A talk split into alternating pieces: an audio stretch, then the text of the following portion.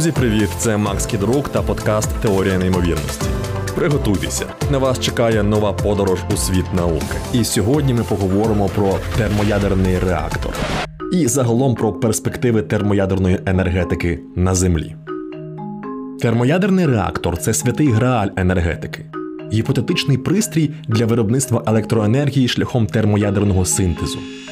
В теорії ця технологія здатна раз і назавжди вирішити енергетичні проблеми людства. Проте на практиці уже понад півстоліття залишається недосяжною.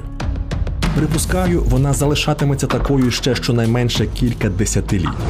А цілком можливо, ми взагалі ніколи не створимо термоядерний реактор, здатний виробляти енергію в промислових масштабах. І зараз я спробую пояснити, чому. Для початку кілька слів про те, що таке термоядерний синтез.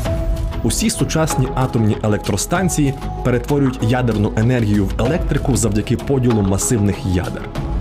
Важкі радіоактивні елементи на кшталт урану чи плутонію розпадаються на легші та стабільніші, і при цьому виділяється енергія. Цю енергію використовують для перетворення води на пару, яка потім розкручує турбіну, генеруючи електрику. Термоядерний синтез є повною протилежністю описаному процесу. За термоядерної реакції ядра легших елементів об'єднуються у важчий елемент. Цей процес у природі відбувається у надрах сонця, забезпечуючи його горіння. Власне, не лише сонця, але й будь-якої іншої зорі. За величезного тиску та температур ядра водню зливаються, утворюючи гелій. Маса ядра гелію дещо менша сумарної маси ядер, що брали участь у реакції, і цей надлишок виділяється у вигляді енергії, що протидіє гравітаційному стисканню та примушує зорю сяяти. Якщо коротко, термоядерний реактор це пристрій, що має на меті відтворити термоядерний синтез у земних умовах. Такі реактори, коли і якщо вони будуть створені, забезпечать людство практично невичерпним джерелом енергії і матимуть чимало переваг. Вони не генеруватимуть шкідливих викидів. Кількість радіоактивних відходів, що утворюватимуться під час експлуатації, буде незначною у порівнянні з атомними електростанціями. Реакція термоядерного синтезу не може стати некерованою, а це означає, що аварія на кшталт Чорнобильської навіть на недбало спроєктованому реакторі принципово неможлива. І тут виникає логічне запитання: якщо все так чудово, чому ми досі не маємо діючих термоядерних реакторів? Проста відповідь тому що ядра відштовхують одне одного. Ядра водню це позитивно заряджені протони, і звести їх докупи це ніби як намагатися з'єднати два магніти однаковими полюсами. Потрібно розташувати протони дуже, дуже близько, щоб сильна ядерна взаємодія подолала електростатичне відштовхування і утворила з них ядро гелію. А для цього потрібно немало й небагато. Температура та тиск приблизно як у надрах сонця якихось 15 мільйонів градусів і 340 мільярдів атмосфер. Хай як це дивно прозвучить, у нас немає проблем із досягненням такої температури і тиску. З технічної точки зору вчені давно опанували термоядерний синтез у водневих бомбах.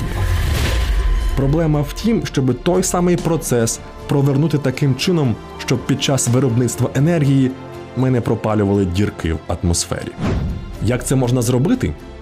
Один із варіантів полягає в тому, щоб усередині спеціальної вакуумної камери у формі бублика розігріти водневий газ до стану розпеченої плазми, а довкола камери розташувати надпровідні магніти, що втримуватимуть цю плазму від контакту зі стінками.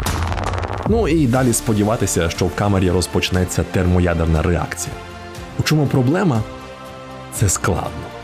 Надпровідні магніти потрібно охолоджувати до температури нижчої, ніж у відкритому космосі.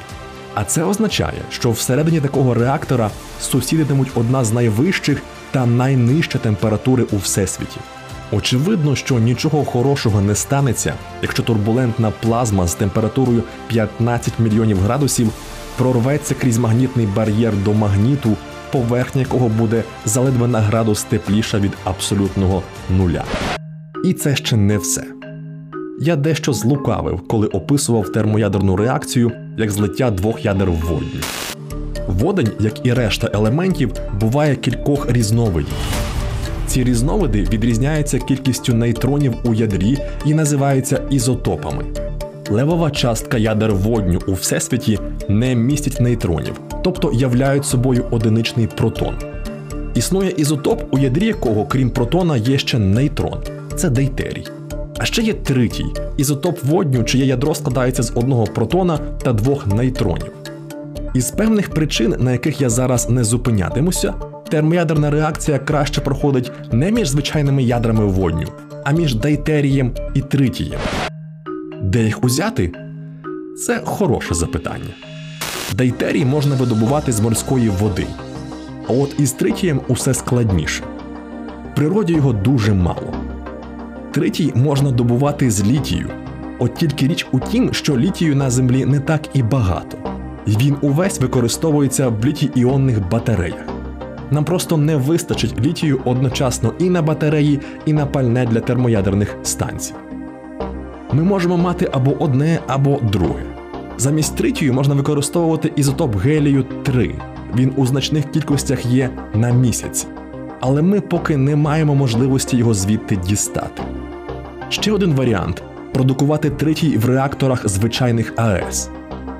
Але якщо нам потрібно поруч із термоядерною станцією будувати звичайну атомну станцію, щоб вона виробляла тритій для того, щоб термоядерна станція продукувала електроенергію, вам не здається, що буде простіше генерувати електрику на АЕС. І це підводить нас до головного. Навіть якщо інженерам вдасться обійти всі технічні складнощі, залишається остання і найбільша проблема вартість виробленої на термоядерному реакторі електроенергії. А вона аж ніяк не буде дешевою. Сама установка вартуватиме мільярди доларів. Паливо для неї не просто дороге, а заледве доступне. Світові запаси тритію не перевищують на сьогодні двох десятків кілограмів, а для реактора потужністю 1 ГВт знадобиться 56 кілограмів тритію на рік. І це ще не враховуючи колосальних коштів, які йтимуть на охолодження магнітів та підтримання самої реакції. Тож я не маю сумніву, що вченим зрештою вдасться створити установку, що ефективно перетворюватиме ізотопи водню на гелій. Але питання про те, чи стане вона основним джерелом енергії для людства, залишається відкритим.